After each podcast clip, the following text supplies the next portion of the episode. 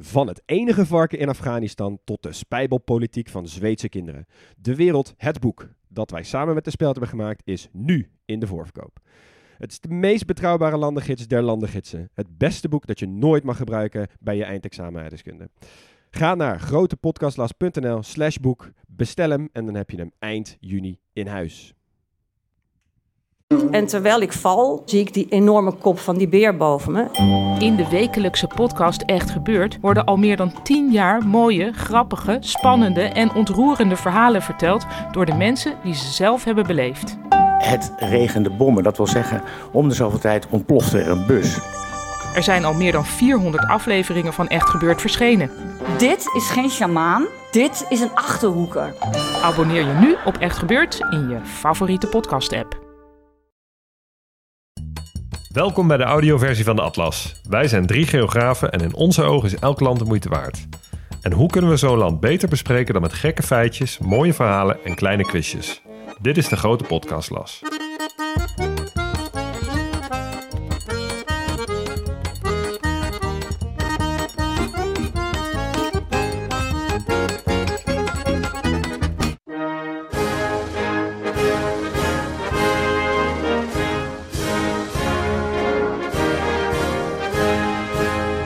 Madagaskar, one of the last frontiers van de mensheid. Zulke biologische pracht en praal krijg je dus als de mensheid de tropen even met rust laat. Madagaskar is uniek in zijn soort en zijn bewoners ook. We hebben al flink wat afleveringen met menselijke mengelmoesjes gehad, maar de Malagazi zijn een potpourri van heb ik jou daar.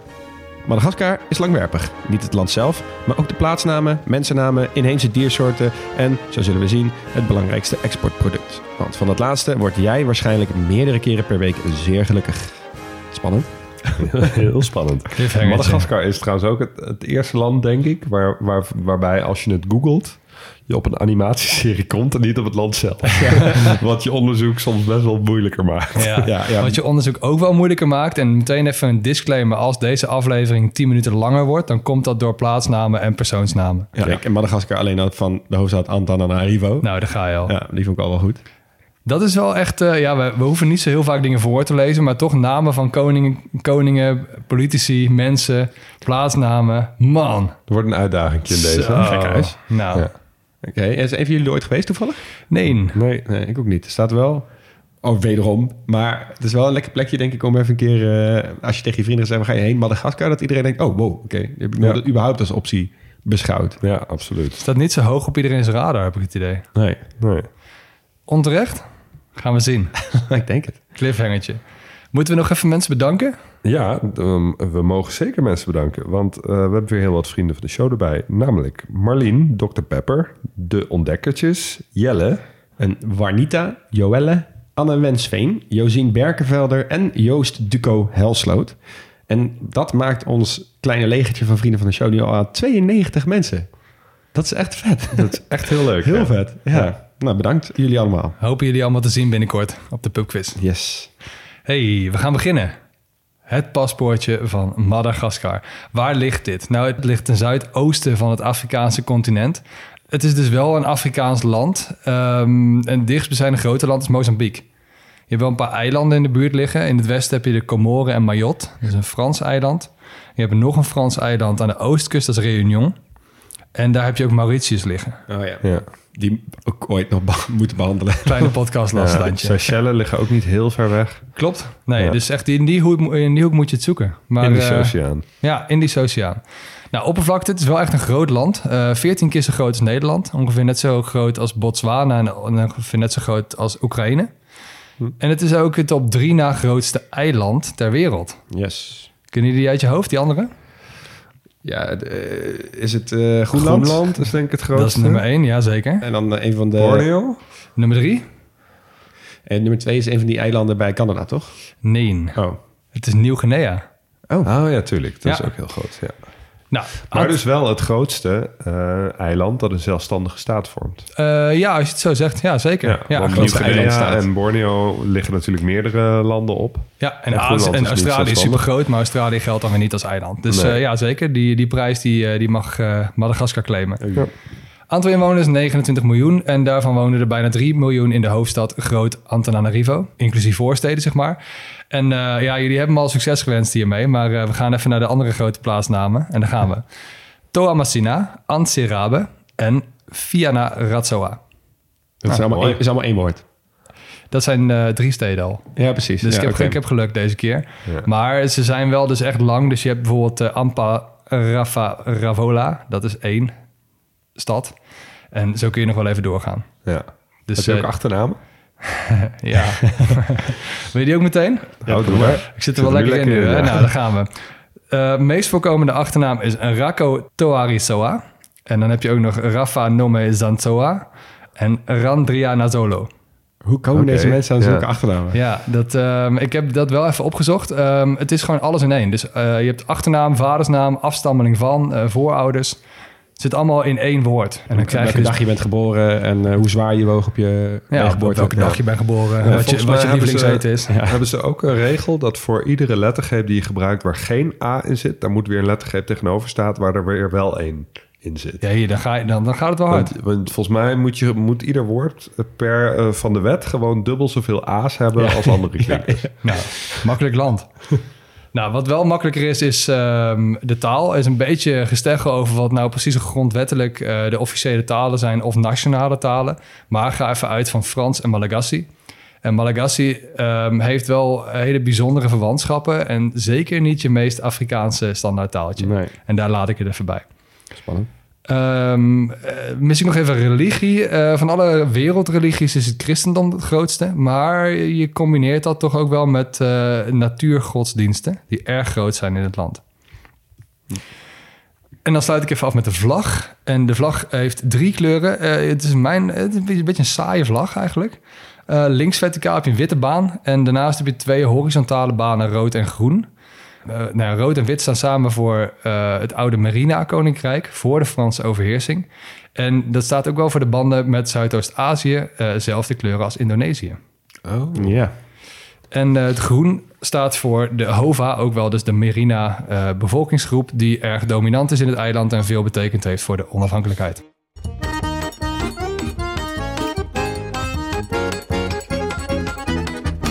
Nou, welke mensen wonen er nou op Madagaskar? Je verklapt het al, zijn eh, voornamelijk Malagasy. Eh, maar onder die Malagasy heb je weer allemaal verschillende soorten eh, groepen natuurlijk. De grootste en de meest dominante is het Marina-volk. Nou, daar komen we denk ik straks uitgebreid over te praten. Ehm, maar je hebt ook nog eh, heel veel andere volken eh, met hele bijzondere namen. En daar wil ik even een paar van, eh, van introduceren. Je hebt de Betsi Misaraka, dat is de onafscheidelijke menigte. Beetje vrij vertaald overigens. Je hebt de Betsi Leo, dat is de onoverwinnelijke menigte. Dat zijn allemaal aparte stammen. Dan hoop Betsy's. Ja. Je hebt de Tsimiheti, dat zijn zij die hun haar niet knippen. Je hebt de Antaifasi, mensen van het zand. De Sihinaka, mensen van het meer. Je hebt de Bezanozano, degene met veel gevlochten haar. En je hebt Mahafali, degene die taboes maken. Wat doe je zelf aan, joh, door ze allemaal te willen noemen. Ja, ik vond het echt wel prachtig. Maar het heeft dus, het is, ze staan dus in principe niet voor specifieke culturele grenzen. Ehm, het is een beetje overlap hier en daar. Maar ze hebben waarschijnlijk door de, door de overheerser, spoiler, Fransen... ehm, eh, hebben ze dat moeten aannemen. Dus hebben ze deze namen gekozen. Wat ik heel ja, bijzonder vet vind eigenlijk. Ja. Ehm, qua eh, bevolkingspyramide is eh, 40% ongeveer onder de 15 jaar. Dus heel jong. Daarnaast heb je nog zo'n 30% daarbovenop is tussen de 15 en 29. Dus zo'n 70% is onder de 30. Eh, en je hebt dus heel weinig mensen van eh, boven de 75. Ja. Ja, en eh, hè, die Malagasy zijn dus het grootste deel van de, van de bevolking. Je hebt nog de Makua en je hebt ook nog een eh, percentage Fransen. Maar eigenlijk eh, verdacht weinig. Echt 0,6% van de bevolking is Frans.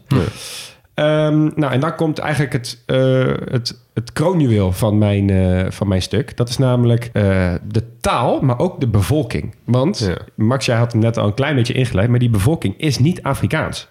En de taal die ze spreken is geen eh Bantu achtergrondtaal of een andere Afrikaans achtergrondtaal.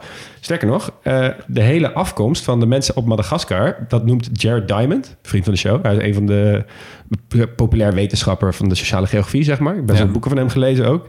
Ehm, heeft het zelfs de, eh, het meest bijzondere en verbazingwekkende feit van de sociale geografie van de hele wereld genoemd.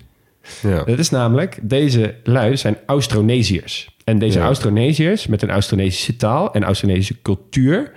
die waren al op Madagaskar gevestigd voordat de Europeanen daar ooit kwamen. Ja. En Jared Diamond die zegt dus, een hele mooie metafoor, ik quote hem... dat is alsof Columbus, toen hij Cuba bereikte... had ontdekt dat het werd bewoond door blauwe-ogige, blondharige Scandinaviërs... die een taal spreken die dicht bij het Zweeds ligt. Ook al werd het nabijgelegen Noord-Amerikaanse continent... bewoond door Indianen die Indiaanse talen spraken. Zo Ja. waar. Ja, dat Ja, is het echt. Dat is het echt, ja. Ja, dus ehm, ze, ze lijken dus, mensen op Madagaskar lijken dus ontzettend veel op mensen van Borneo, van Indonesië. Ja. En ze spreken dus een taal die afkomstig is van Borneo. Ik vond het zo lijp. Ja. Ja, en ik vind het echt heel bizar. Dus ik heb een beetje onderzoek in gedaan. Ik heb z- zelfs Max jou nog gevraagd of ik even een, een extract kon krijgen van een eh, wetenschappelijk paper, waar ik eh, tegenwoordig geen toegang meer tot heb. Heb je gekregen? Dat heb ik gekregen, dus ik heb dat even doorgespit. Ehm, en het, er, zijn, is best wel veel onderzoek naar gedaan, maar het is gewoon heel lastig om daarover eh, ge- gedegen goede uitspraken te doen. In een notendop waar het eigenlijk op neerkomt, is die Austronesiërs, die zijn dus gaan reizen vanaf wat wij nu zien als Indonesië. En die zijn vanaf daar die driehoek van, nou laten we zeggen, Australië, Japan, Madagaskar, die zijn ze helemaal over gaan reizen. En uiteraard niet gewoon direct hup, van oost naar west, maar via de kust waarschijnlijk. En hebben ze daar allemaal overal settlementjes achtergelaten. eh, Die verloren zijn gegaan in de loop van de geschiedenis. Maar zij zijn dus uiteindelijk hebben zij zich ook gesetteld op Madagaskar. Dus de mensen van Madagaskar hebben hetzelfde soort achtergrond als de mensen van Japan. Ja, en wat dus bijzonder is, dat eh, Afrikaanse volkeren die veel dichter bij Madagaskar lagen, die, Die hebben het met rust die gelaten. hebben dat dus met rust gelaten. Ja, die waardoor dat dus ook kon. volk. Ja. Ja. het is heel logisch als je kijkt naar hoe Indonesië is opgebouwd... dat je daar sneller de neiging hebt van A naar B te reizen per boot. Ze hebben daar van die katamarannetjes, weet je wel... met aan de zijkant één zo'n bootje. Dat is, nog, eh, ge- dat is nog gevonden van die tijd. Maar ja, je kan je voorstellen, als je voornamelijk reist over water... en je leeft voornamelijk in plekken die heel warm en nat zijn... namelijk jungles... dat er echt vrij weinig aan bewijs overblijft van jouw hele bestaan. Dus dat hele gebeuren is eigenlijk gewoon meer een reconstructie... dan dat ze er echt hard bewijs voor hebben gevonden. Ja. Kijk, je gaat geen piramides vinden die zij op zee hebben gebouwd... zoals je met die Egyptenaren kunt, weet je wel. als je dan naar hun eh, uiterlijk kijkt, dan kan het ook niet anders. Nee, ja, dus zo en- ga je terugrekenen. Precies, zeg maar. en ook in de talen en dus naar hun eh, DNA-test. En daar zijn ze dus steeds meer onderzoek naar aan het doen... hoe dat nou eigenlijk precies is gegaan. En ze komen er steeds meer achter dat steeds grotere groepen... eigenlijk al tot die Austronesiërs eh, behoren. Moet je nagaan dat wij onszelf een zeevarende natie noemen. Ja, Zo, zij waren dat echt wel aan van alle letteren. ja zeker. Ja, Dan zeker, heb je ja. nog veel, veel, veel minder aan de mogelijkheden, joh. Precies. Maar goed. Want wa- wat voor een tijd hebben we het ongeveer over? Ja, dat weten ze. Dus dat is gewoon echt lastig om te definiëren. Helemaal wanneer je nou in Madagaskar bent. Hè? Want eh, 2000 jaar geleden zijn ze waarschijnlijk al vertrokken. Maar ja, wanneer ze zich echt hebben gesetteld op Madagaskar... is ook vrij precies. lastig maar te zeggen. Hoe dan ook, vrij recent. Ja. Eh, Ja. Hè, want 2000 jaar is helemaal niet zo heel lang als je het hebt over vestigingsgeschiedenis. Nee. Nee, precies. Ja. Ik heb wel het antwoord hierop. Is heel moeilijk. Men gaat uit van eh 500 na Christus is echt de eerste onomwonden bewijs voor permanente bewoning. Ja, Op. Maar waarschijnlijk is het al een flink stuk ouder. Maar veel ouder dan een paar honderd jaar voor Christus wordt het echt niet. nee, precies. Dus dat ja. is echt een beetje waar je aan moet denken. Ja, oké. En ehm, dat maakt ze ook van alle grote landmassa's en grote eh, plekken waar nu veel mensen wonen. Een van de laatste plekken, vandaar de last frontier, wat we in het uh, een stukje hoorden, van de wereld. Er woonde niemand voordat zij daarheen gingen. Ja. Dus dat is ja. echt al best wel een mooi, mooi verhaal natuurlijk. Eh, kennen jullie andere plekken die daarna nog zijn ontdekt? Dus die ook onbewoond waren tot ver na die, Ja. eh, die tijd? Ja, en met dat onbewoond. En bedoel je echt... Kleinere eilanden zijn in de Stille Oceaan. Ja, Misschien maar gewoon wel landen, gewoon grotere, grotere landen. Er zijn er wel een paar namelijk. IJsland? Ja, IJsland is een van die, eh, van die landen. Ehm, en je hebt ook de Faroe, Bahama's. Ze zijn ook na eh, Madagaskar voor de eerste keer bewoond geraakt. Maar IJsland is best wel laat. En als allerlaatste is Nieuw-Zeeland in de 13e eeuw. Echt? Oh, Dan pas? Tot 13e eeuw woonde er niemand op Dus Nieuw-Zeeland. Die Maori's zitten ook nog Die zijn ook daarna pas gekomen. Ja. Zijn ze één koor. Sterker nog, eh, Antarctica eh, is helemaal als laatst eh, pas voor de eerste keer gezien. Ja. Niet eerder dan 1812. Of 1820, Nee, ja, sorry. dat, dat snap ik. Ja. Betekent ook dat mensen met het menselijke oog en telescopen en wat dan ook... eerder Uranus hebben gezien dan Antarctica. Oh, wow. Ja. Ja, leuk. Nou, die kwamen dus uit Borneo. eh, dus het op twee na grootste eiland. De mensen van, eh, die in Madagaskar hebben ontdekt. Ehm, je had al het op twee na grootste eiland... maar je ging ook nog even naar het op drie na grootste eiland. En later ook nog wel vanuit andere kanten van Indonesië... zijn ze allemaal die kant op gegaan. En die begonnen met het cultiveren van het grote onbekende Madagaskar. Eh, eerst de kust en daarna de binnenlanden. Ze namen rijst mee, zodat ze dat konden verbouwen. En daarom is rijst dus nu ook de belangrijkste voedingsbron van Madagaskar. Net als Indonesië bijvoorbeeld. Ja. Nou, ze zijn daar voor de rest eh, vrij snel ehm, redelijk rigoureus begonnen met slash and burn. Ehm, en daarmee eh, kreeg je toch een beetje een fenomeen dat je dus de oorspronkelijke bevolking ging uitroeien. Eh, soms was dat een volk, maar in dit geval waren het vooral de fauna. Ja, oh ja. Dus Ja. ehm, je had het Malagasy eh nijlpaard, de reuzenlemoer en de olifantsvogel. Een vogel van drie meter hoog. Denk een beetje een soort van emu of een struisvogel, een steroid. Ehm, ook de vogelrok trouwens, eh, waar de Efteling Ik zeggen, die mee aan de slag is gegaan, ehm, is hierop gebaseerd. Oh joh. Die leefden dus allemaal op Madagaskar. En die hebben het niet gered. Die hebben het niet gered, nee. Want ja, je hebt een eiland, best wel een groot eiland, maar toch. En eh, er zijn toch wel redelijk wat eh, bijzondere dieren verloren gegaan in die tijd.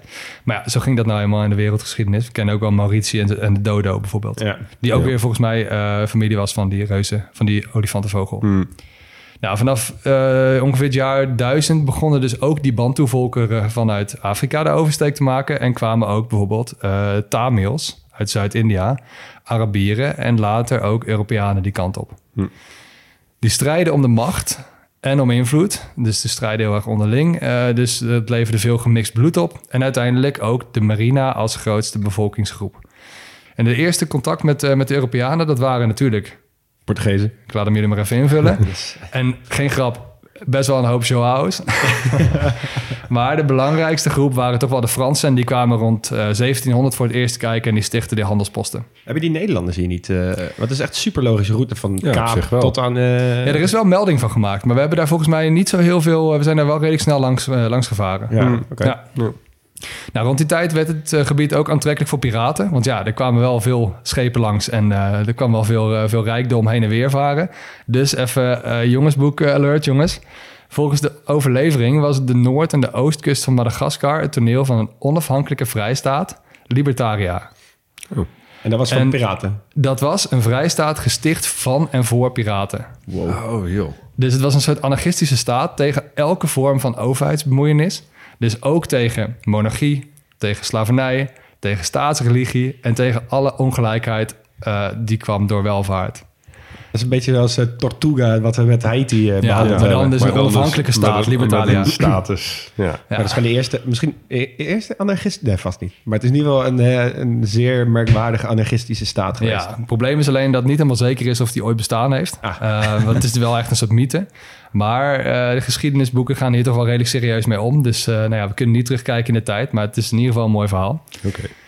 Ehm, in die eeuwen trouwens, tot eind 18e eeuw, was er heel veel verdeeldheid en eh, veel onderlinge strijd tussen koninkrijken en een soort van substammen, zeg maar.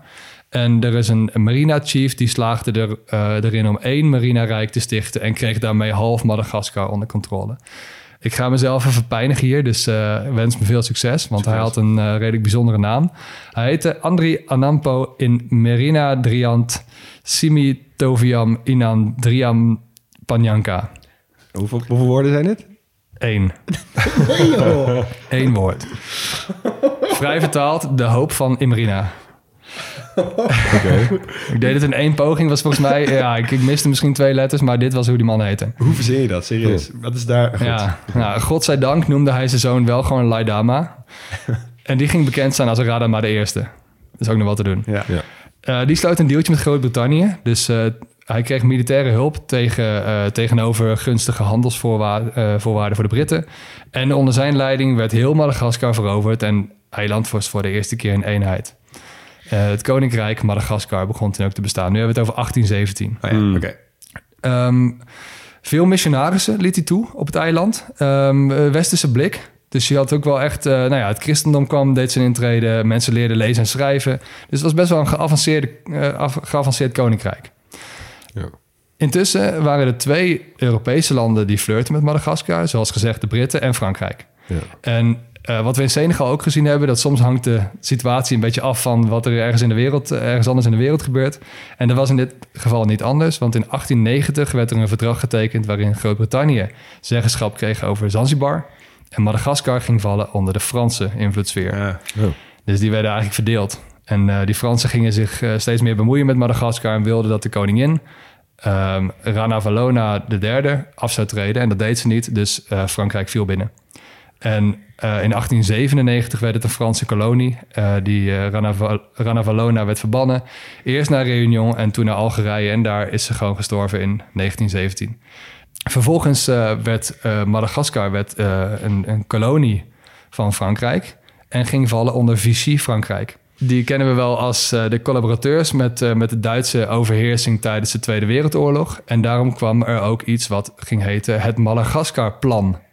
En het Madagaskar-plan bestond eigenlijk al wel langer. Eh, vanaf het eind Eerste Wereldoorlog waren de Europese antisemieten... die hadden het plan om Madagaskar te gebruiken als deportatiebestemming voor de Joden. Ja, wow. Ehm, en in de Tweede Wereldoorlog werd dat dus een heel serieus plan. Eh, zo serieus dat Adolf Eichmann daar in 1938 ook geweest is... om eh, de mogelijkheden te verkennen om dat daadwerkelijk in de praktijk te gaan brengen. Insane. Ja, Je zou haast zeggen, hadden ze dat maar gedaan. In plaats van... In eh, plaats van wat ja. ze uiteindelijk hebben gedaan. Ja, daarom. Het, het, was, eh, het was echt wel een ambitieus plan. Dus in eerste instantie ging het om anderhalf miljoen Joden. En uiteindelijk om alle Joden. Maar eh Vichy Frankrijk wilde die kolonie niet opgeven. En bovendien was Groot-Brittannië heel machtig op zee. Dus eh, qua logistiek was het ook niet echt uit te voeren. Uiteindelijk eh, heeft Hitler toen in 1941 heeft hij eh, beslissing gemaakt om dan maar over te gaan op eh, vernietiging van alle Joden. Nou ja, we weten al hoe dat geëindigd is. Maar dat Madagaskar-plan heeft dus wel heel serieus bestaan. Ja, echt bizar. Ja. Nou, nog een stukje Tweede Wereldoorlog, want in 1941 was Japan op het oorlogstoneel verschenen. En de geallieerden waren bang dat Vichy Frankrijk ehm, Madagaskar ter beschikking zou stellen aan de Japanners. Dus de geallieerden die vielen binnen en die droegen het over aan de Vrije Fransen. De nou ja, beginnende staat van Charles de Gaulle. Ja, precies. Maar daarmee waren ze nog niet vrij. Want ze gingen natuurlijk gewoon nog steeds vallen onder Frankrijk. In Ja. dit geval onder een andere groep van Frankrijk, maar nog, Ja. alsnog wel onder Frankrijk. Maar het internationale prestige van Frankrijk had wel een beetje afgedaan. eh, want Frankrijk was verpulverd door Duitsland eigenlijk, in ieder geval het noorden. Dus nationalistische gevoelens in Madagaskar, een land dat eigenlijk nog maar een halve eeuw geleden gewoon een onafhankelijk koninkrijk was, kwamen toch weer terug. En ze deden een poging om via de eh, politieke weg toch onafhankelijkheid te krijgen. Ehm, daarvoor hadden ze een partij die heette Mouvement eh, Démocratique de la Rénovation Malgache, de MDRM. En eh, die probeerde dat en Frankrijk sloeg met harde hand terug, niet gelukt. Maar toch, dat ontketende wel bepaalde nationalistische gevoelens. Mensen werden best wel extreem.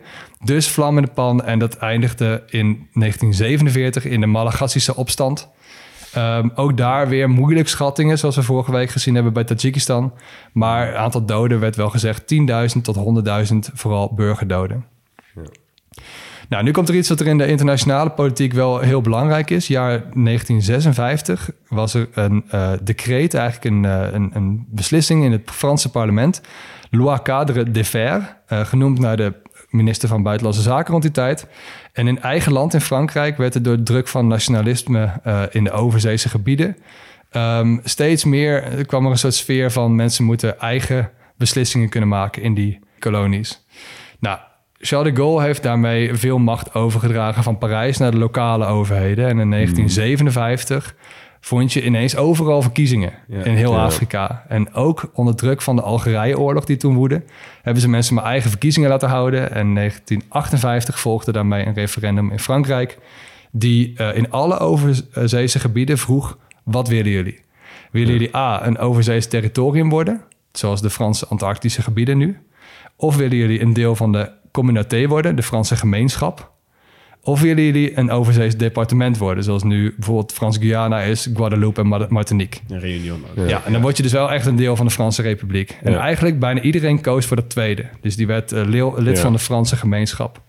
Ehm, alleen Guinea deed dat niet, maar voor de rest eigenlijk bijna iedereen wel. En dit is dus eigenlijk de reden dat bijna alle Franse koloniën in Afrika rond 1960 onafhankelijk zijn geworden. Ja. Ja, ja. Ja, interessant. Zo ook Madagaskar, want de enige die tegenstemde hier ehm, tegen eh, lid worden van die Franse gemeenschap waren eigenlijk degenen die vonden dat het niet ver genoeg ging. ja.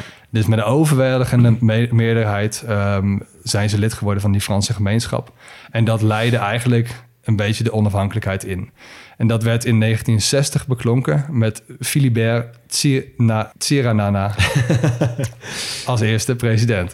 Nou, dan pak ik hem even over bij de onafhankelijkheid. Ehm, ja, 1960 dus, dus onafhankelijk. En eigenlijk eh het eerste decennium verliep vrij rustig. Maar begin jaren 70 eh, kwam er een staatsgreep door het leger. Ehm, het land was natuurlijk erg arm. ehm, en het, het ging niet goed genoeg. Eh, en uiteindelijk gaf het leger in 1975 de macht door aan Didier Ratsiraka. En dat is een belangrijke naam. Dat is een socialist. Aanvankelijk had hij echt hele grote steun onder de bevolking. Er was ook een referendum georganiseerd, wel eh, midden jaren 70, waaruit eh, bleek dat hij, dat hij gewoon op ontzettend veel steun kon rekenen. Zijn bijnaam was de Rode Admiraal. Nou, rood omdat hij een socialist was. Een admiraal omdat hij in de Franse marine had gediend voordat hij terugkeerde naar zijn geboorteland. Jo. Dat is een beetje van het Afrikaanse socialisme... wat we ook hebben gezien in Ja. eh, Tanzania, volgens Ja, in Senegal zagen we dat ook, hè? Ja, dat zeker, gewoon eh, ja. parlementslid was geweest in Frankrijk... en toen Ja. de onafhankelijkheid. Ja, ja, verleende. ja. ja, ja. Nou, dit is dus ook echt een Afrikaans socialist. Ehm, wat in Madagaskar wel anders was eh, dan in andere Afrikaanse socialistische staten, was dat eh, in Madagaskar wel een meerpartijenstelsel was. Ehm, dus je kon op verschillende partijen stemmen. Ehm, maar het was wel zo dat alle deelnemende partijen zich moesten committeren aan de basisprincipes van het socialisme eh, van deze Ratsiraka. En die had die basisprincipes opgeschreven in een rood boekje, de eh Bokimena. Met natuurlijk eh, een grote knipoog naar het rode boekje van Mao. Het was Ja. ook echt een rood boekje en het stond vol met toespraken van uh, Ratsiraka bijvoorbeeld. Nou, echt vrije verkiezingen waren er dus niet. Want eh, ja, er waren wel verschillende smaken binnen het socialisme, maar niet daarbuiten. Nou, al snel bleek dat zijn socialistische ideologie het land eigenlijk niet uit de armoede kon trekken. Ehm, nou was Ratsiraka de kwaadste niet. Eh, het was geen, eh, niet iemand die bleef volharden in de communistische theorie. In de jaren tachtig liberaliseerde hij de markt steeds meer. En in ruil daarvoor kreeg hij bijvoorbeeld ook steun van het IMF. Ja, oh ja.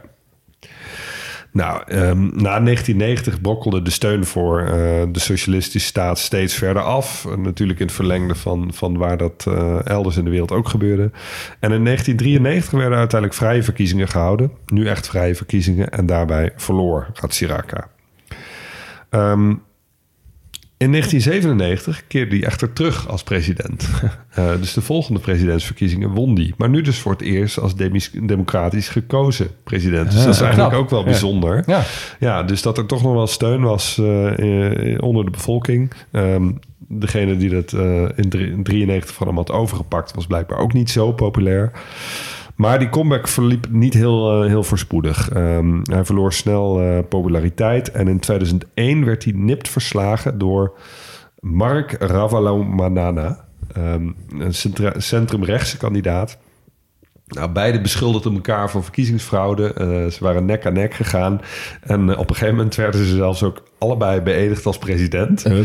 Ehm, nou, dat leidde tot een korte burgeroorlog. En die werd uiteindelijk gewonnen door aanhangers van Ravalomanana. En Ratsiraka die vluchtte naar de Seychelles. Dus die eh, ging daar in ballingschap leven. Nou, Ravalomanana die eh, boekte aanvankelijk successen op het gebied van onderwijs en gezondheidszorg. Dus het ging best goed, de economie groeide. Hij was ook populair, werd ook herkozen na vier jaar. Maar tijdens zijn tweede termijn kwamen er eigenlijk steeds meer beschuldigingen van eh, corruptie en kreeg hij wat meer dictatoriale trekken. Hij sloot bijvoorbeeld een deal met Daewoo, een groot eh, Koreaans concern, waarbij hele grote stukken land werden, werden geleased. Ehm, hij kocht een super duur presidentieel vliegtuig. eh, verbood een televisiekanaal dat een interview had uitgezonden met zijn voormalige rivaal Ratsiraka. En dat televisiekanaal, dat was eigendom, eh, niet geheel toevallig, van de centrumlinkse oppositieleider Andri Rajulina. Ah, oké. Hij was burgemeester van Antananarivo. Een hele jonge gast, voormalig DJ en ondernemer... en dus eigenaar van een aantal radiostations en televisiestations. Nou, en die, ehm, eh, die actie leidde eigenlijk tot een opstand... onder aanvoering van Rajulina. We hebben het nu over 2009. Ehm, Dat was een bloedige opstand, eh, heeft een tijdje geduurd en uiteindelijk zag Ravalomanana in dat, het, eh, dat zijn positie uitzichtloos was. Dus hij droeg de macht over aan het leger en twee dagen later installeerde het leger Rajulina als nieuwe president. Oké. Die DJ en radiostationhouder. Precies. Ja. Die werd daarmee de jongste president van Afrika. Jo, Hoe oud was hij toen? Hij was 35 toen. Oké, hebben we- eh, heb ik nog twee jaar. Ja, we hebben nog twee jaar. Ehm, ik nog één. Max, jij nog drie. Kan ga nog. ervoor. Ja, ga ervoor. was leuk, de podcast, maar eh, Hoe word ik president van een Afrikaanse Ja. land? In het buitenland werd, er eigenlijk die, eh, werd het alleen niet gezien als een, een wettige eh, machtsovername, want hij was niet verkozen. Ehm, en Madagaskar werd ook geschorst als lid van de Afrikaanse Unie. En eigenlijk de hele internationale wereld eh, was het erover eens dat dit onrechtmatig tot stand was gekomen. Nou, Ravelo Manana die ehm, eh, is gevlucht. eh, Ook naar de Seychellen? Nee, niet naar de Oh, Seychelles. wel hij vluchtte naar Zuid-Afrika en eh, later ook naar Swaziland. Ehm, en vanuit daar heeft hij eigenlijk, is hij blijven onderhandelen om te komen tot nieuwe verkiezingen met Rajulina. Nou, uiteindelijk in 2013 kwamen die er ook. En de deal was tussen Rajulina en Ravalo Manana dat zij allebei zelf geen kandidaat zouden maar nou ja, hè, een, iemand anders uit een partij naar voren zouden schuiven. ja. Nou, zo geschieden. En uiteindelijk is de kandidaat van Rajulina, dus de centrum-linkse kandidaat, is verkozen tot nieuwe president. Ehm, vier jaar later ehm, deden Rajulina en Ravalo Manana zelf wel weer mee aan de presidentsverkiezingen. Toen was de storm een weer- beetje aankomen. Storm was een beetje gaan liggen en dan... Was eh, gaan liggen. ja. Toen mochten ze zelf wel weer.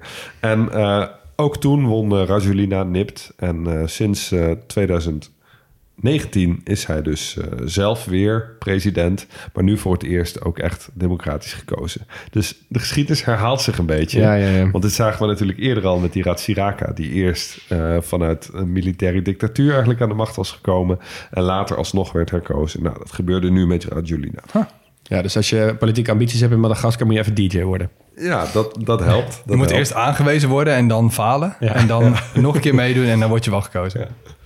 Nou, wat doet die Rajulina allemaal? Ehm, nou, het is een centrum-linkse president. Er is veel aandacht voor overheidstransparantie. Die deal met Daewoo werd afgeblazen. Dat presidentiële vliegtuig is verkocht. Ehm, er is veel aandacht voor kansen voor jonge middenklassers. Eh, recent is die ook klimatologisch actief. Madagaskar heeft best wel te, te kampen eh, onder klimaatverandering. Eh, voedseltekorten worden daaraan geweten, bijvoorbeeld. En Madagaskar heeft ook best wel sterke grondrechten ontwikkeld. Bijvoorbeeld veel religieuze vrijheid en eh, seksuele vrijheid. Dus dat is, dat is allemaal wel positief. De laatste jaren ehm, wel veel problemen in, in Madagaskar. Er is een cycloon geweest, een droogte... waardoor een enorme hongersnood tot stand kwam. Covid. Ja, COVID kwam we zo op, maar eerst nog een scheepsramp... waarbij de helikopter die naar overlevenden zocht... ook crashte met aan boord de politieminister... die zich na 12 uur zwemmen in veiligheid kon brengen. Oh, Wow, dan ben je Ja. baas. Ja, echt. En dus corona inderdaad. Ja. Ehm, en dat is nog wel even een, de moeite waard. Ehm, corona in Madagaskar. In mei 2020, dus eh, de pandemie was een paar maanden onderweg... ontwikkelde Madagaskar een drankje tegen corona. COVID Organics.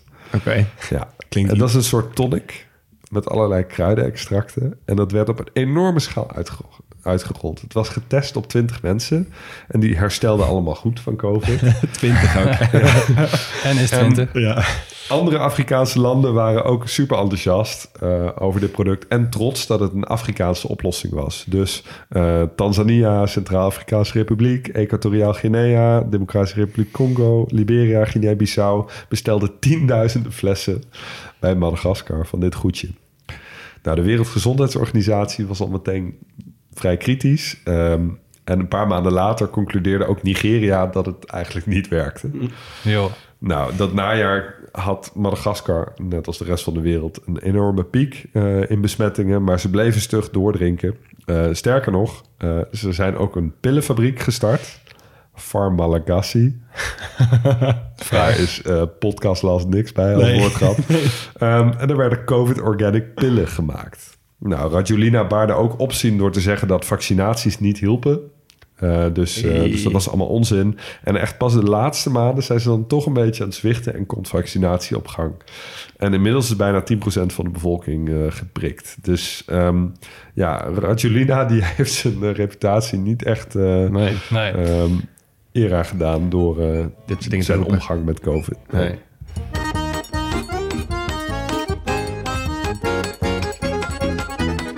Madagaskar was uiteindelijk, net als heel veel andere plekjes in de wereld, eh, onderdeel van het oude continent Gondwana. Hey. En eh, werd eigenlijk, Madagaskar werd eigenlijk in twee stappen gevormd. Dus hè, stap 1 was, je had natuurlijk dat grote landmassa ding Gondwana, hè, dat, waar ook het, wat nu Afrika ziet in vast zat.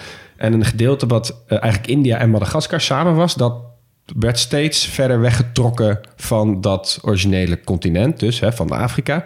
En dus 150 miljoen jaar geleden werd op een gegeven moment werd die kust zo dun, toen brak het zo af van het land. Hè? Ik doe nu alsof het allemaal binnen een dag is gebeurd, maar dat duurt natuurlijk wel even. Eh, Je en, had erbij moeten zijn. ja, had je bij moeten zijn. Eh, en die eh westkust die zakte uiteindelijk in. En toen ontstond daar dus die eh, straat van Mozambique... die we nu eh, kennen, tussen het water tussen Afrika en Madagaskar. Eh, en dat was eigenlijk deel 1. En deel 2, toen, dat was ongeveer 90 miljoen jaar geleden... toen dreef het mini-continent eh, Madagaskar en India... over de zogenaamde Marion-hotspot. En dan kijk ik even naar Hugo, dat is een mantelpluim. Mhm. En dat is Ja, dat is eigenlijk een plek in de, in de mantel waar magma omhoog komt. Dus waar, waar je heel veel vulkanisme krijgt. Ja, En eh, heel veel geologische activiteit. Precies. En toen had je dus eigenlijk in een vrij relatief korte tijd... had je eh, heel veel uitbarstingen op het eiland. En heel veel lava vormde zich toen over dat, hè, dat mini-continentje India en Madagaskar. Eh, en men denkt, dat is de overheersende theorie in ieder geval... dat het uiteindelijk eh, door een hittegolf... dat het continent in tweeën is geknakt. En toen werd het, het Madagaskar en wat we nu enigszins kennen als India... eh, dat die twee continenten die schraapten als het ware tegen elkaar aan... Waar waarbij India naar het noorden is gedreven, zeg maar. En eh, Madagaskar bleef daar. En als je nu op de kaart kijkt... dan zie je dus ook aan de oostkant van Madagaskar... dat is bijna een kaarsrechte lijn. En de westkust van India is even zo'n kaarsrechte lijn. Dus Ja, die zaten daar vroeger aan elkaar vast. Ja. Dus dat is best grappig om te dus zien, ja. India gewoon echt helemaal verderop is komen te liggen. En daardoor ook uiteindelijk de hele Himalaya is ontstaan. ja. En Tajikistan, waar we het vorige week over hadden. Ja, dus ik, ik, ik, eh, ik zat te lezen dat dus nog steeds elk jaar schuift of drukt India met 5 centimeter per jaar nog tegen dat Ja. Eurasiatische continent aan. Ja, Ja, daarom en- worden die Himalaya ook nog steeds hoger. Ja. En, ja. Echt bizar eigenlijk. Het is een beetje het, eh, in het klein van wat je bijvoorbeeld ook ziet met de westkust van Afrika en de oostkust van Zuid-Amerika. Die ook een beetje in elkaar vouwen, zeg ja, maar. ja, Ja. precies. Ja, Tof. heel grappig is dat.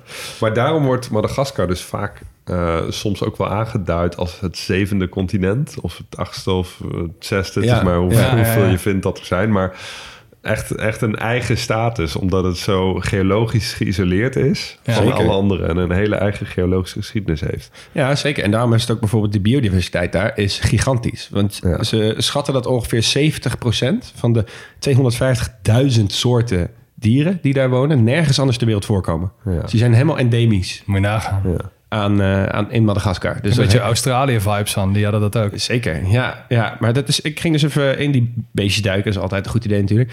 Dus ik had echt verwacht allemaal hele lijpe soort roofdieren... en grote, grote beesten. Maar dat is er helemaal niet. Je hebt daar geen olifanten, geen giraffen, geen nijlpaarden... geen neushoorn. Al die beesten heb je daar niet. Geen Nee. giraffen, niks.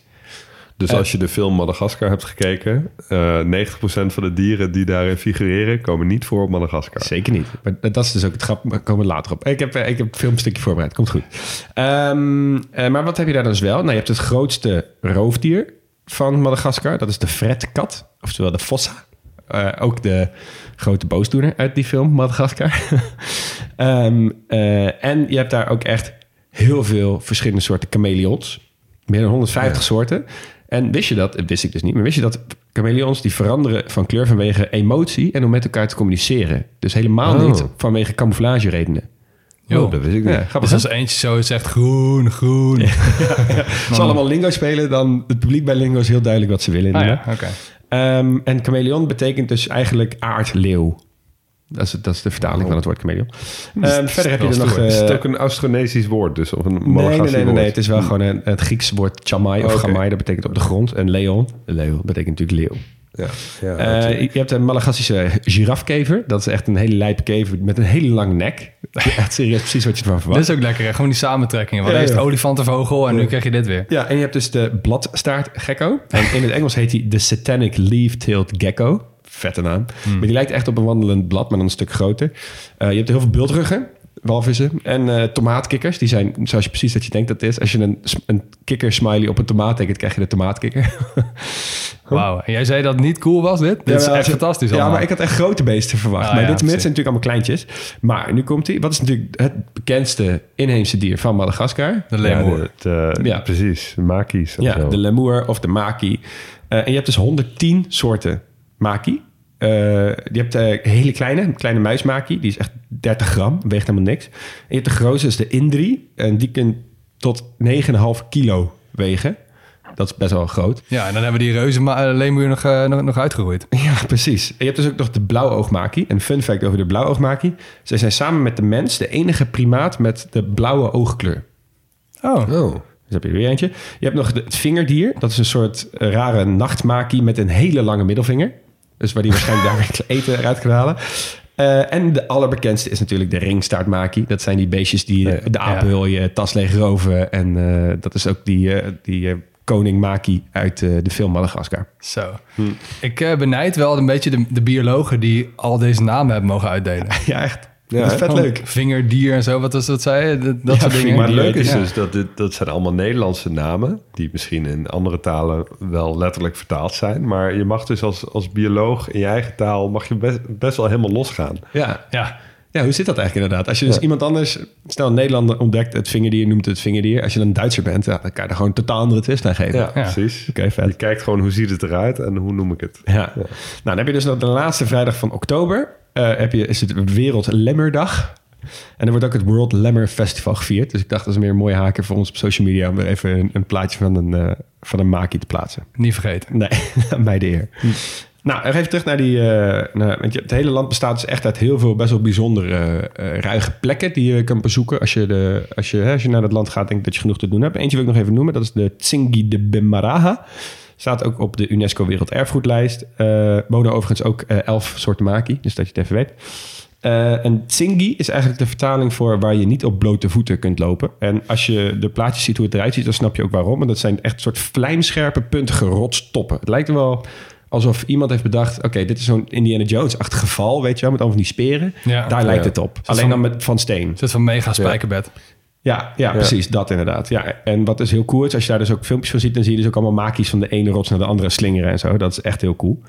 Eh, en ze zijn echt eh, mega spectaculair en groots. En eh, ik heb nog nooit zoiets gezien als zo'n Ja. landschap zoals daar. En wat is grappig is, dit is een karstlandschap.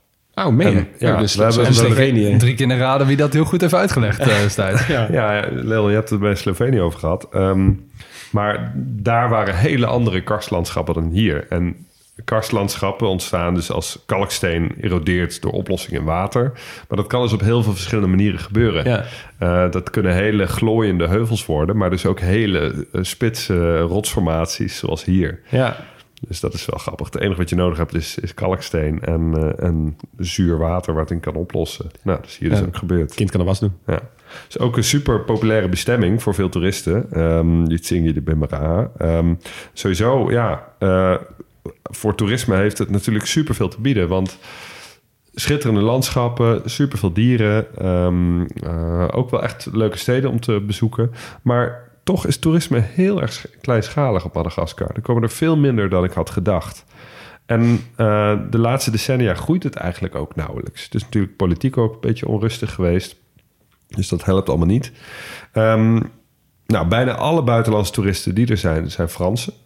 Oh, echt, ja. echt, echt bijna iedereen. En dat heeft ook te maken met de bereikbaarheid. De enige westerse luchtvaartmaatschappij die eh, rechtstreeks vliegt op eh, Madagaskar is Air France Ja, vanuit Parijs.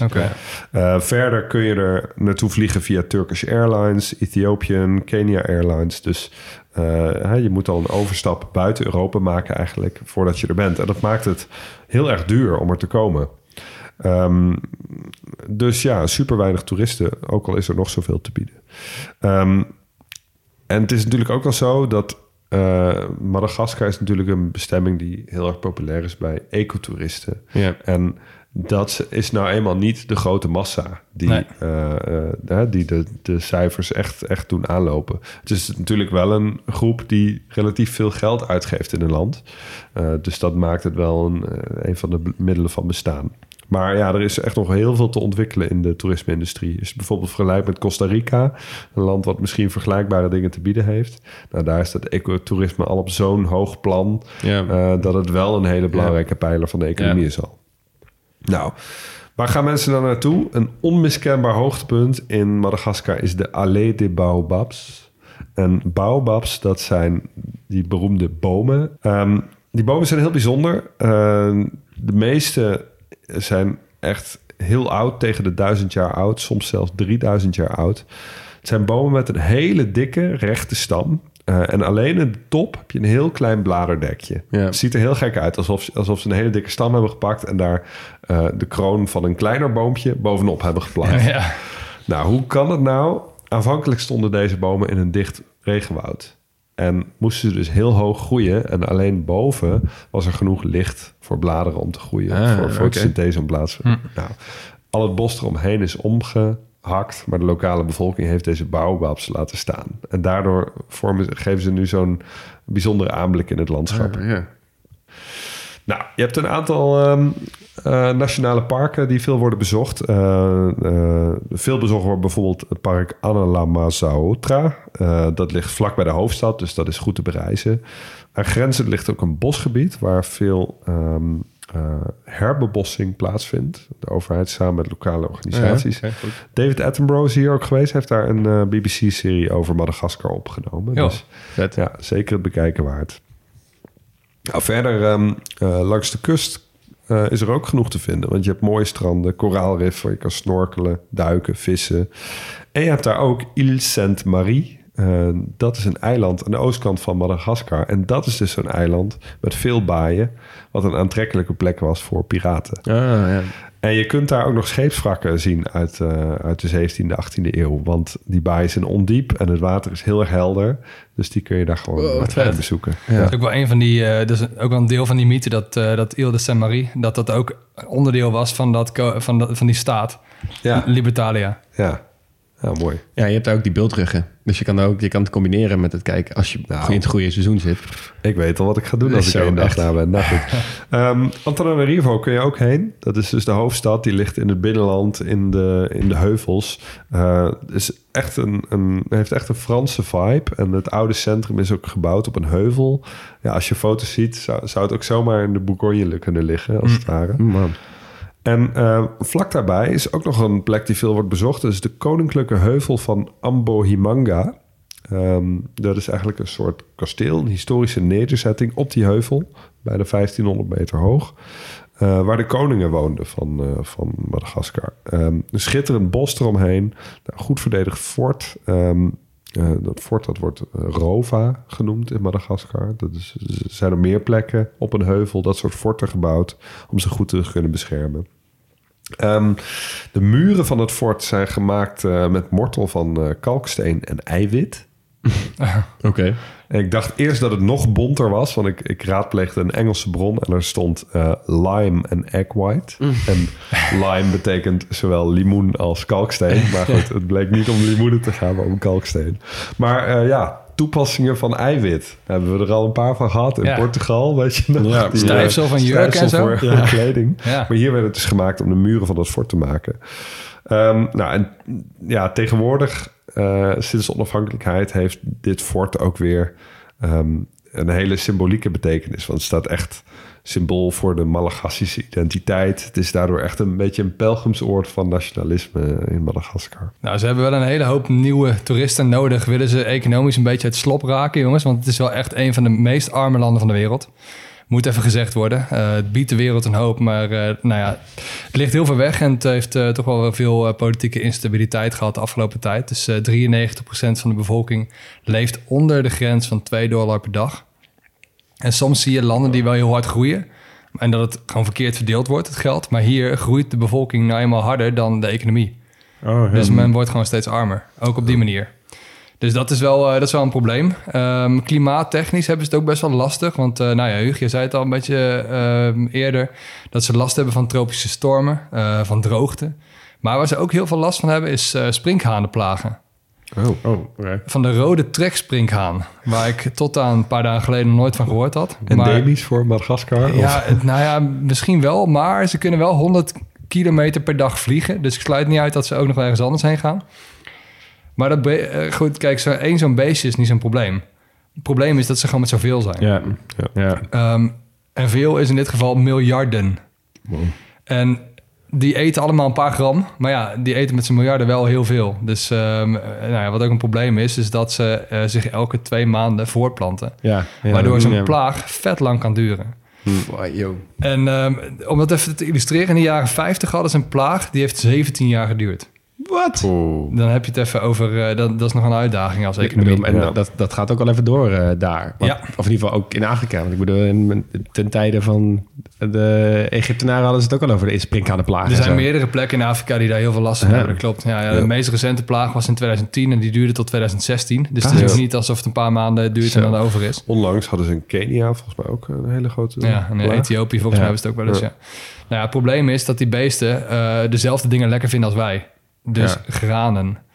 Eh, ze kunnen dus gewoon een hele oogst opeten. Dus dat zijn wel dingen die, eh, ja, die houdt het ook niet tegen, weet je. Dus dat is wel echt wel lastig.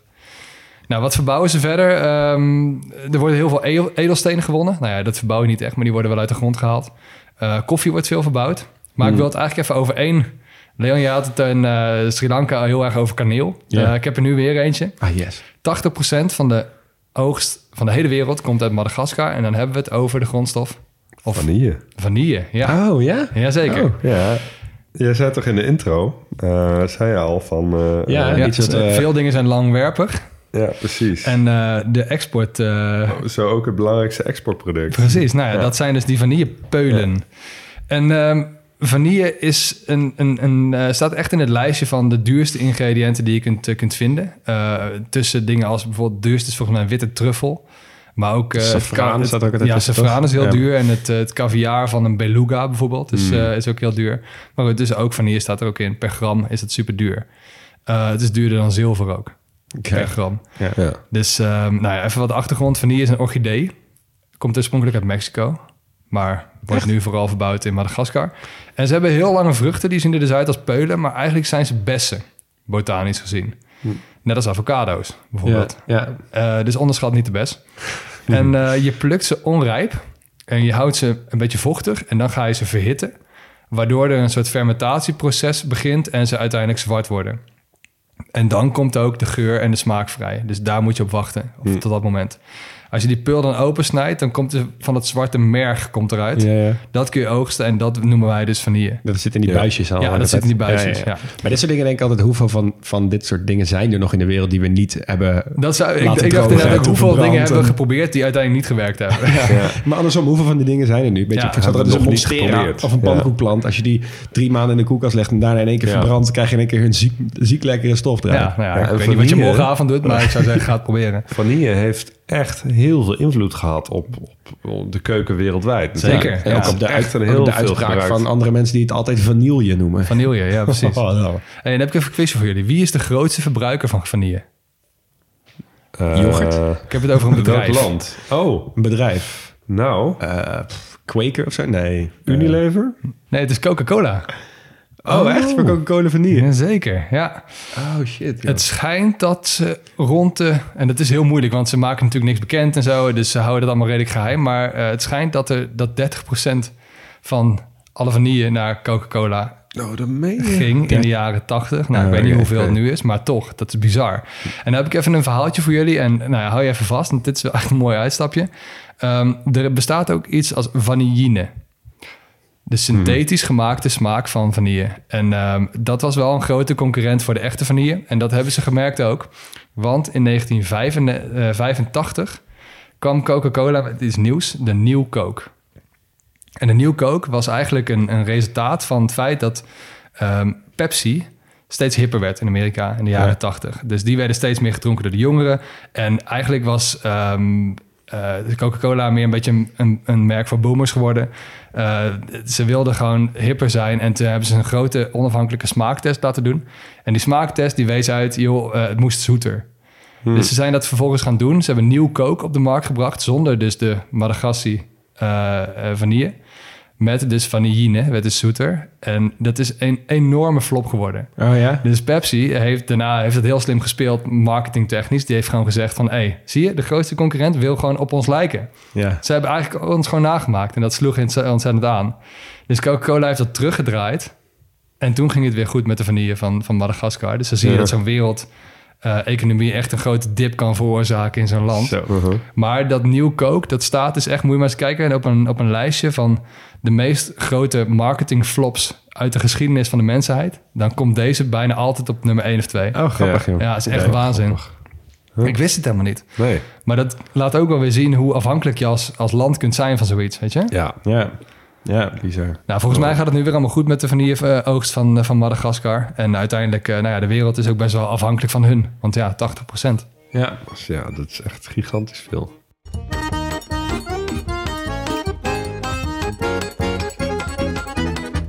Nou, kunst.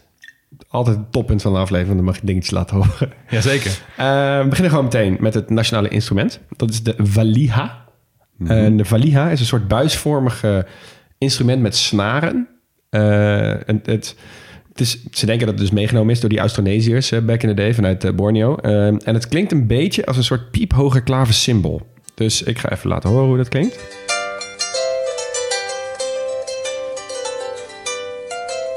Ik vind het best een mooie klank. Ja, ik ook wel. Super helder. Een beetje rustgevend ook. Ja, Ja. Ligt Ja. aan hoe het speelt, maar ik vind dit wel tof. Ja, nou, ik vond het ook wel leuk. Het is, verder, je kan er niet zo heel veel over vinden. Ja, wat, wat, wat views, maar zeg maar wat van die filmpjes met 632 views van iemand die het in 2010 heeft geüpload en met een aardappel heeft gefilmd. Dat soort dingen. Dus Ja, zo Echt mooi dat we die mensen bij doorgeslagen. deze eer aan doen. Ja, maar echt, zeg maar echt doorgebroken is dit instrument nog niet. Eh, dat geldt ook een beetje voor de kabosi. Ehm, dat is eigenlijk een soort mandoline. Het is eigenlijk een soort gitaar. Een gitaar met in plaats van zo'n mooie ronde eh, Klankkast. klankkast, dank je. Is het meer een soort vierkante doos.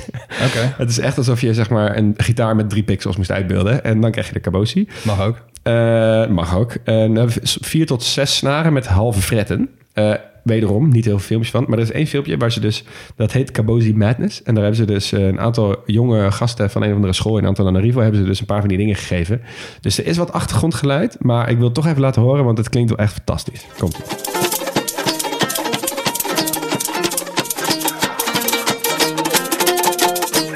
Hey, ken je Seasick Steve? Zeker. Die maakt ook van diezelfde instrumenten. Ik denk dat hij een beetje hiernaar gekeken Ja, hij heeft. speelt toen alleen doen. minder, eh, minder hard...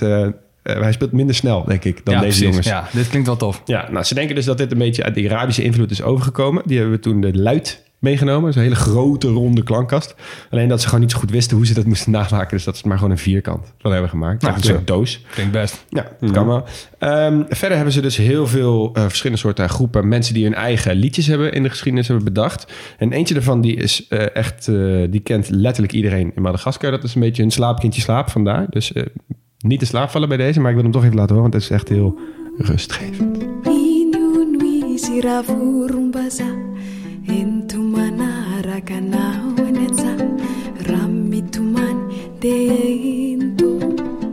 Ja, ik kan hier wel rustig van. Ik vind het ook wel mooi. Waarschijnlijk sprak ze één woord uit net.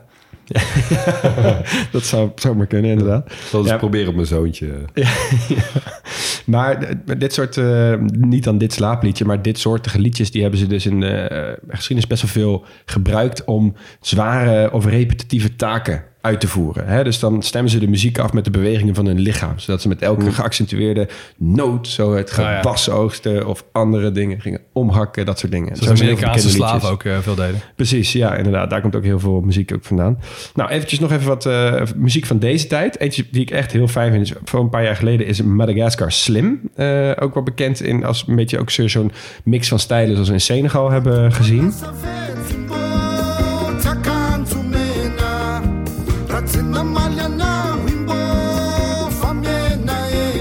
Zo, nou word ik wel wakker hoor. Ja, dat is wel lekker, toch? Ja, dit is echt lekker. Nou, hier kan ik dus de hele dag ook naar luisteren. En een van de bekendste bands van dit moment is Ambrondrona. Eh, en dit is wat, wat meer van nu met ook wat meer beat en wat meer eh, meeslepend. Dus dat is een beetje dit. hè.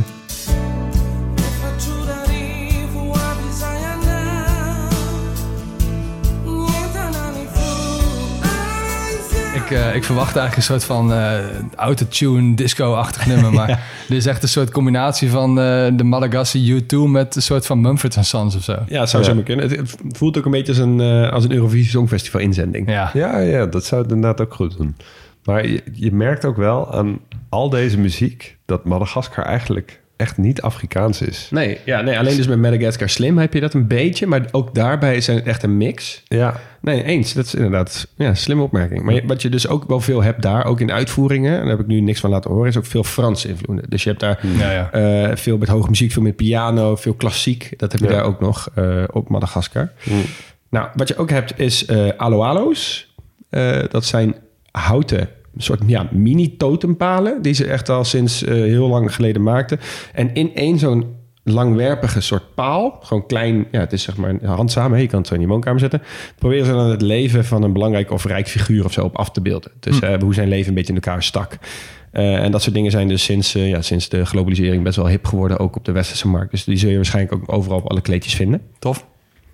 Nou, dan heb ik nog één afsluiter. Welke, denk je? Ja, die film. Ja, die film.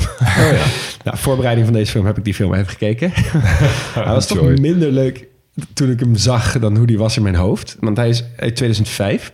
En die Ja. animatiestijl, dat veroudert snel, vriend. Ja. Echt, als je zit te kijken, je kan gewoon pixels tellen. Terwijl ja, nu ben je gewoon gewend dat het er allemaal bijna als levens echt uitziet. Ja. Ja, maar ik weet nog wel dat toen waren we gewoon de, de oude Disney-films, Lion King en zo, waren Ja. we gewend. Dus Echt tekenfilms. Ja. ja, toen was dit al best wel revolutionair. Ja, hè? zeker. Omdat het echt 3D geanimeerd was en zo. Was Ja. dit een beetje in de tijdperk eh, Finding Nemo en zo, die, die tijd? Ja, iets Ja. daarvoor denk ik. Een beetje Toy Story. Een beetje dat tijdperk. Oh, ja, ja, en, eh, ja, punt is... eh, Toy Story is ouder wel hoor.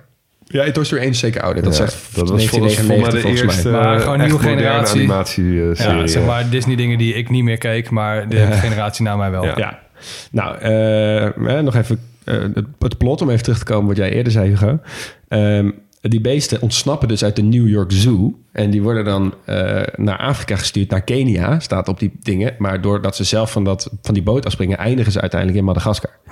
Oké. Zie je? En Dus, en ik dacht dus ook, toen ik, dit, toen ik dat zag, dacht ik, "Hé, maar die beesten komen helemaal niet voor Madagaskar. Maar het is dus wel, daar is wel over nagedacht. Ja, en precies. daar moeten ze dan, daar kan die, eh, die leeuw, hè, die dus dan eh, de grote overheerser is, die helpt dan om die voeta te verslaan. Dat zijn dus die fretkatten, de Zo. grootste roofdier. Ah, dus je hebt ze nu eigenlijk wel een mooie rectificatie bespaard. Ja, en je ziet, al, je ziet het grappige is, hun publiek zijn al die makies. Of al die, eh, en het zijn er ook echt honderdduizend verschillende soorten. Je ziet het ook staan. het zijn allemaal dus- verschillende grootte en Dus eigenlijk doet het best wel recht Ja, aan. dat is wel de- recht aan. Ah, ja.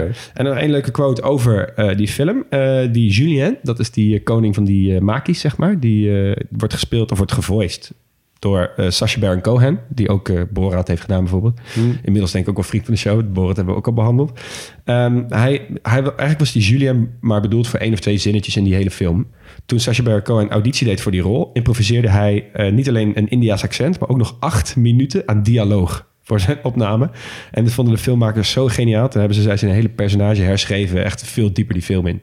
Oh, Dus, nou, doe ermee wat je wil.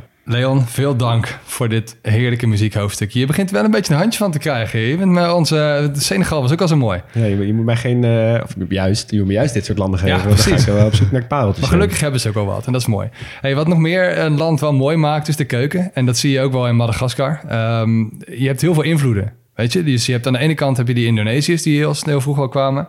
Daarna heb je Arabische, Indiaanse, Chinese en Franse keukens. Dus denk even in dat je dan ook nog op een super tropisch eiland zit. Ah, waar je dingen als guava, mango, ananas, eh, maar dus ook ja, vanille, ja, vanille. Eh, tamarinde, kokosnoten, allemaal dingen die bijna iedereen wel lekker vindt. Dus dan krijg je een mooie keuken. Nou, Ja. Even, wat eten ze nou als ontbijt bijvoorbeeld? Dit vond ik zo ongelooflijk geniaal. Kida Amini Voanio. Eh, ik heb er wel even wat spaties tussen gezet, maar dat is ook weer één woord, dus eh, succes. Ehm, bananen in kokosmelk, daar ontbijten ze mee soms. Oké, Dus lekker. plantain, dat is een beetje zijn bakbanaan Ja, ja, iets. ja. Mhm. In kokosmelk met bruine suiker, zout, kaneel, cardamom, kruidnagel en vanille. Oh, wow. Dat smelt je toch van binnen als je dit hoort. Dat klinkt ook echt... Eigenlijk moet je daar gewoon alleen een beetje granen, weet je, granola of zo bij doen. En dan heb je gewoon een heel luxe hipster Ja, precies. Ja, daarom. ontbijt uit Amsterdam-West. Nou, die, die granen die gooien ze er niet in, maar die hebben ze wel ernaast. Want eh, ze hebben daar gerechten als eh, mofo boalina, rama nonaka eh, en mofogassi. En dat betekent laatste Malagasy brood. En ze bakken er wel nog wat dingen bij. Dus echt gebakken rijstbeignets, eh, muffins of poffertjes. Allemaal een beetje van een soort van rijstmeel. en dat gaat dus ook weer samen met de koffie. Dat eten ze bij het ontbijt. Nou, fantastisch. Oh, ja, dat is inderdaad een beetje zo die Franse invloed met rijst. Rijst ben je. Precies. En koffie drinken ze dan ook weer vaak bij het ontbijt. en ze is eten feest. heel veel baguettes toch ook? Ja, dat zagen we in Cameroen natuurlijk al heel veel. Ja. En bij andere oude Franse kolonies. Ik ben het hier wel eens tegengekomen, maar het is wel echt vooral rijst. Ja. Rijst is best wel overzichtelijk. Rijst betekent wari en bijgerecht betekent loaka. Dus wari loaka kan ongeveer alles betekenen van de combinatie van rijst met andere dingen. Ja. Eh, dus ik moest een beetje aan Sri Lanka denken eigenlijk. Beetje specerijen, cur- curry-achtige sauzen, Oh ja, kokos, eh rode en groene chilies, uit, tomaat, chutneys, ingemaakte groenten en, eh, en, en fruit. Maar dus ook van die ontbijtbroodjes, dus het komt er redelijk overheen. Ehm, even een grappige is Roma Zava, is het nationale gerecht. Eh, een stoofpot met een hoop groenten, tomaten, ui en zeeboe of rund. Ja, ja. Eh, een beetje nou, het lokale, eh Lokale vee. ze- zeebuur is een beetje het lokale vee.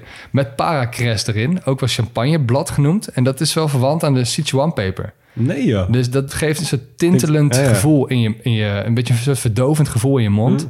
Dat zit dus ook in die Roma Zava stoofpot. Dus weet dat. Zo, oké. Ga ik jullie nog even één ding noemen. En daarna gaan we even luisteren naar een audiofragmentje. Die eh, geef ik alvast even als voorzet. Maar dat is een eh, dessert, want we moeten wel opbouwen. Koban Dravina. Je maalt pinda's met bruine suiker. Heel veel. En dat voeg je samen met gezoete rijstmeel. En daar bouw je een soort van piramide in. Een beetje in de vorm van een goudstaaf. Vet groot. Oké. En die pak je in in een pakketje van gember en bananenbladeren. Dat bind je dicht als tamales, weet je wel, in, Ja, ja. eh, in, in Guatemala. En dat kook je 48 uur. Dat levert dus een gigantisch ding op van 90 centimeter. En daarvoor is 7 kilo van dat, dat, eh, dat mengsel nodig en 1 kilo meel. Dat ga je dus 48 uur koken en dan maak je het open. En dan kun je er dus plakjes van afsnijden. Het is een soort cake. Nee joh, wat vet. Lijkt me vet lekker. Ik heb het even Dan kun je gezien. niet in kleinere porties maken. Je moet gewoon meteen 9 kilo... eh, Nee, maar je koopt het op straat. Dus je kunt gewoon zelf ah, zo, plakjes ja, laten precies. maken. Ja, Van streetfood. En eh, het lijkt een beetje qua hoe het eruit ziet op vijgenbrood. Of een soort eh, hele smeuige Ah, oké. brownie. Ja, Weet ja, je, net niet gaar, zeg maar. Zo, hallo. Kunnen Ja. we eh, daarheen? Ja, het lijkt me fantastisch. Nou, ehm, even, dit is natuurlijk heel exotisch vanuit onze tweede... eh, hè, wij lezen dit natuurlijk gewoon, dus de tweede eh, ervaring. Maar ik heb ook een eerstehands ervaring. Want ehm, eh, wij hebben allemaal gezegd, hè, we zijn er niet geweest. Iemand die er wel geweest is, is mijn zusje. Die Ja. heeft hier gewerkt als een soort... nou, die heeft een tijdje een soort geneeskundige stage gelopen daar. Die ging met ambulances op pad. Maar die ambulances zijn geen normale ambulances, maar dat zijn hovercrafts. Omdat er heel veel eilanden, heel veel kust, maar niet zulke goede wegen. Dus die gaan vooral per hovercraft. en die heeft daar ook wel een tijdje gewoon dingen gegeten. En daar heeft ze een klein fragmentje over ingesproken. Vet. ben benieuwd. Nou, de grootste trots van de Malagasy is ehm, toch wel eh, heel veel rijst. Is mij verteld dat mensen daar eh, nou, ongeveer een kilo rijst per dag per persoon eten.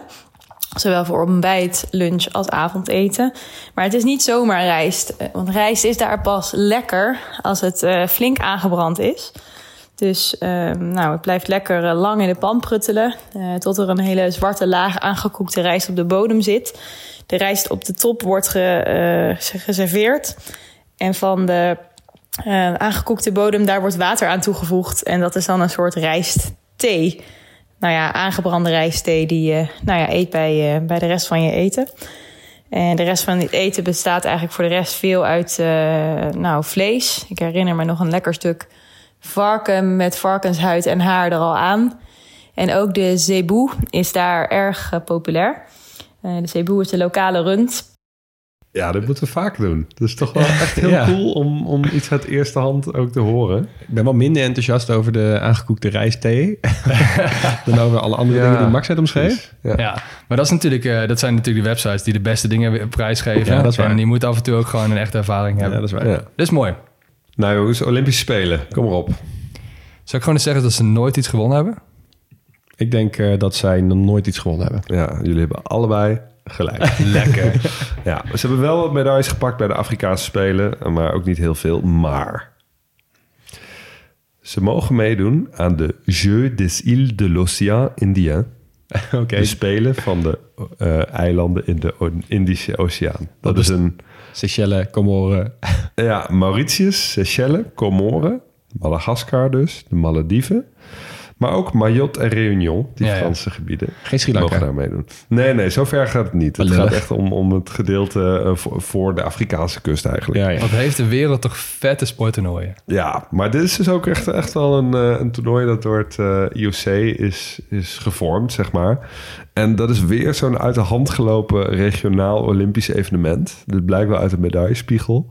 Ehm, bovenaan eh, staat Réunion. Dus van al deze landen heeft Réunion de meeste Wauw, medailles. Had ik niet gegeven. Nee, Madagaskar is verreweg het grootste land, maar staat op de derde plek. Maar wel met duizend, eh, ruim duizend medailles. Dus dit is, eh, ja, gigantische medaillespiegel. Er worden ehm, de geëikte Olympische sporten gespeeld, maar ook petanque. Oh ja. Ja, goeie. Boule. Dat zag- zag ook in de Southeast. Asia Games daar. Spelen ze ook Oh ja, petanque. ja. grappig. Ja. Nou, populaire sporten in Madagaskar zijn rugby en voetbal. Eh, ze zijn qua voetbal nog nooit naar het WK geweest. Wel één keer in de Afrika Cup 2019 en meteen de kwartfinale gehaald. Dus dat is best wel goed. Maar verder dus niet echt een hoogstaand eh, voetballand. Ehm, wat ook wel grappig is, ehm, er was heel lang geen nationale voetbalcompetitie in Madagaskar. Er waren namelijk voetbalclubs die speelden in regionale competities. En de winnaar van die regionale competities... die kwalificeerde zich voor de Champions League van Madagaskar. Dus het is eigenlijk een beetje soort systeem van Europees voetbal. En dat was dan eigenlijk de facto het nationale toernooi. Maar dus geen nationale competitie tot 2019. Toen hebben ze die eh, ingevoerd. Maar ik vond het eigenlijk wel tof voor ja, landen waar voetbal niet zo'n grote sport is... maar eh, het land wel heel groot is en slecht te bereizen. Ja, dan vind ik dit best Ja, wel een, een goede, duurzame oplossing. Precies, duurzaam Ja. is het sowieso Ja. inderdaad.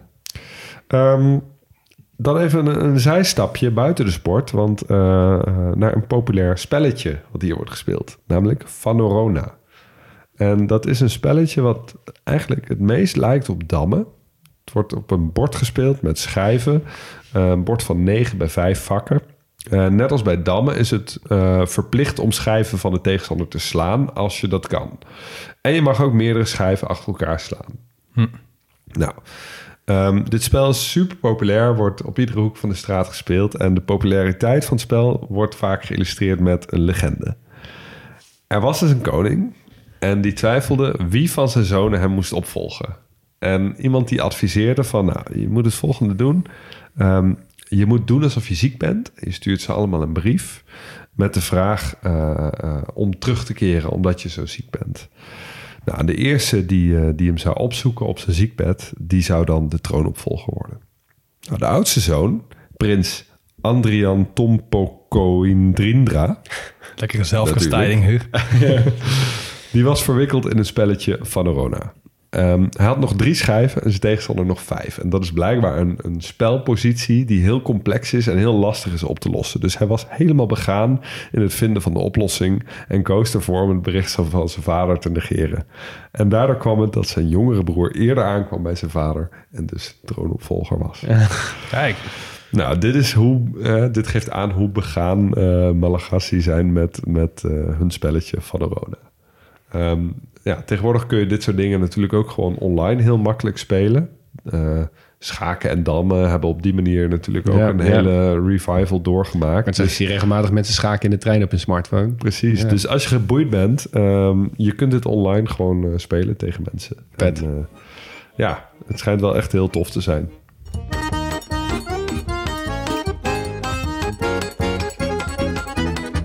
Einde. Wat maakt Madagaskar uniek?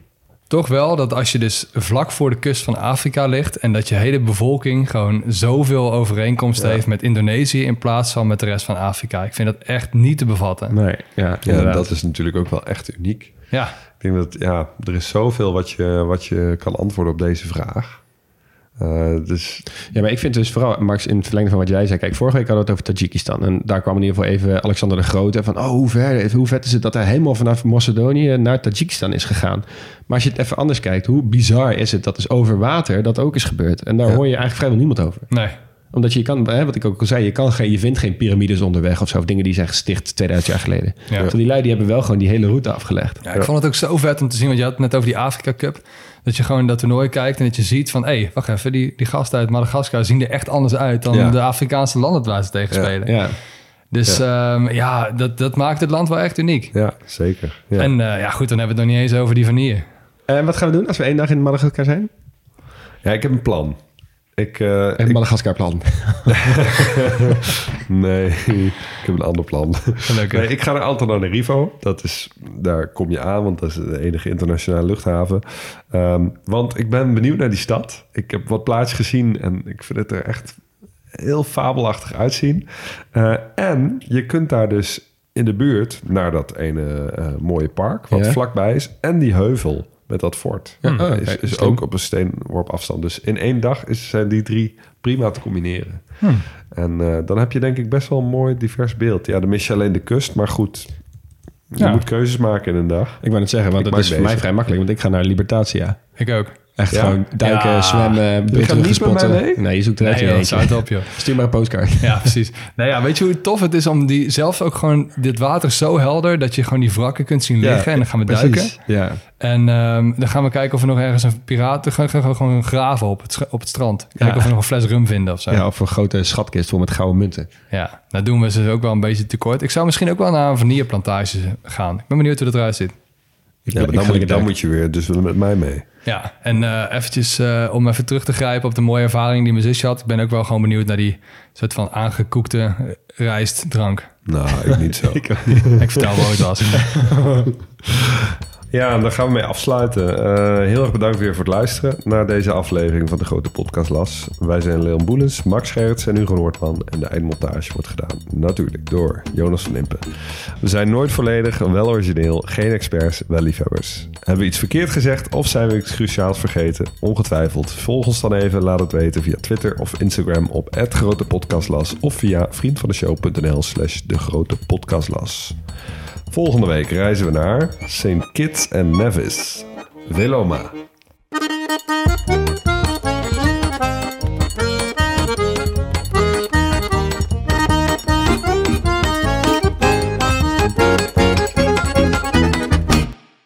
Yo, luisteraar. Luister je nog steeds? Klasse, man. Je hebt er gewoon helemaal afgeluisterd. Nou, nu je tot hier bent gekomen, koop dan ook gelijk even ons boek, hè. grotepodcastlas.nl slash boek. Doei!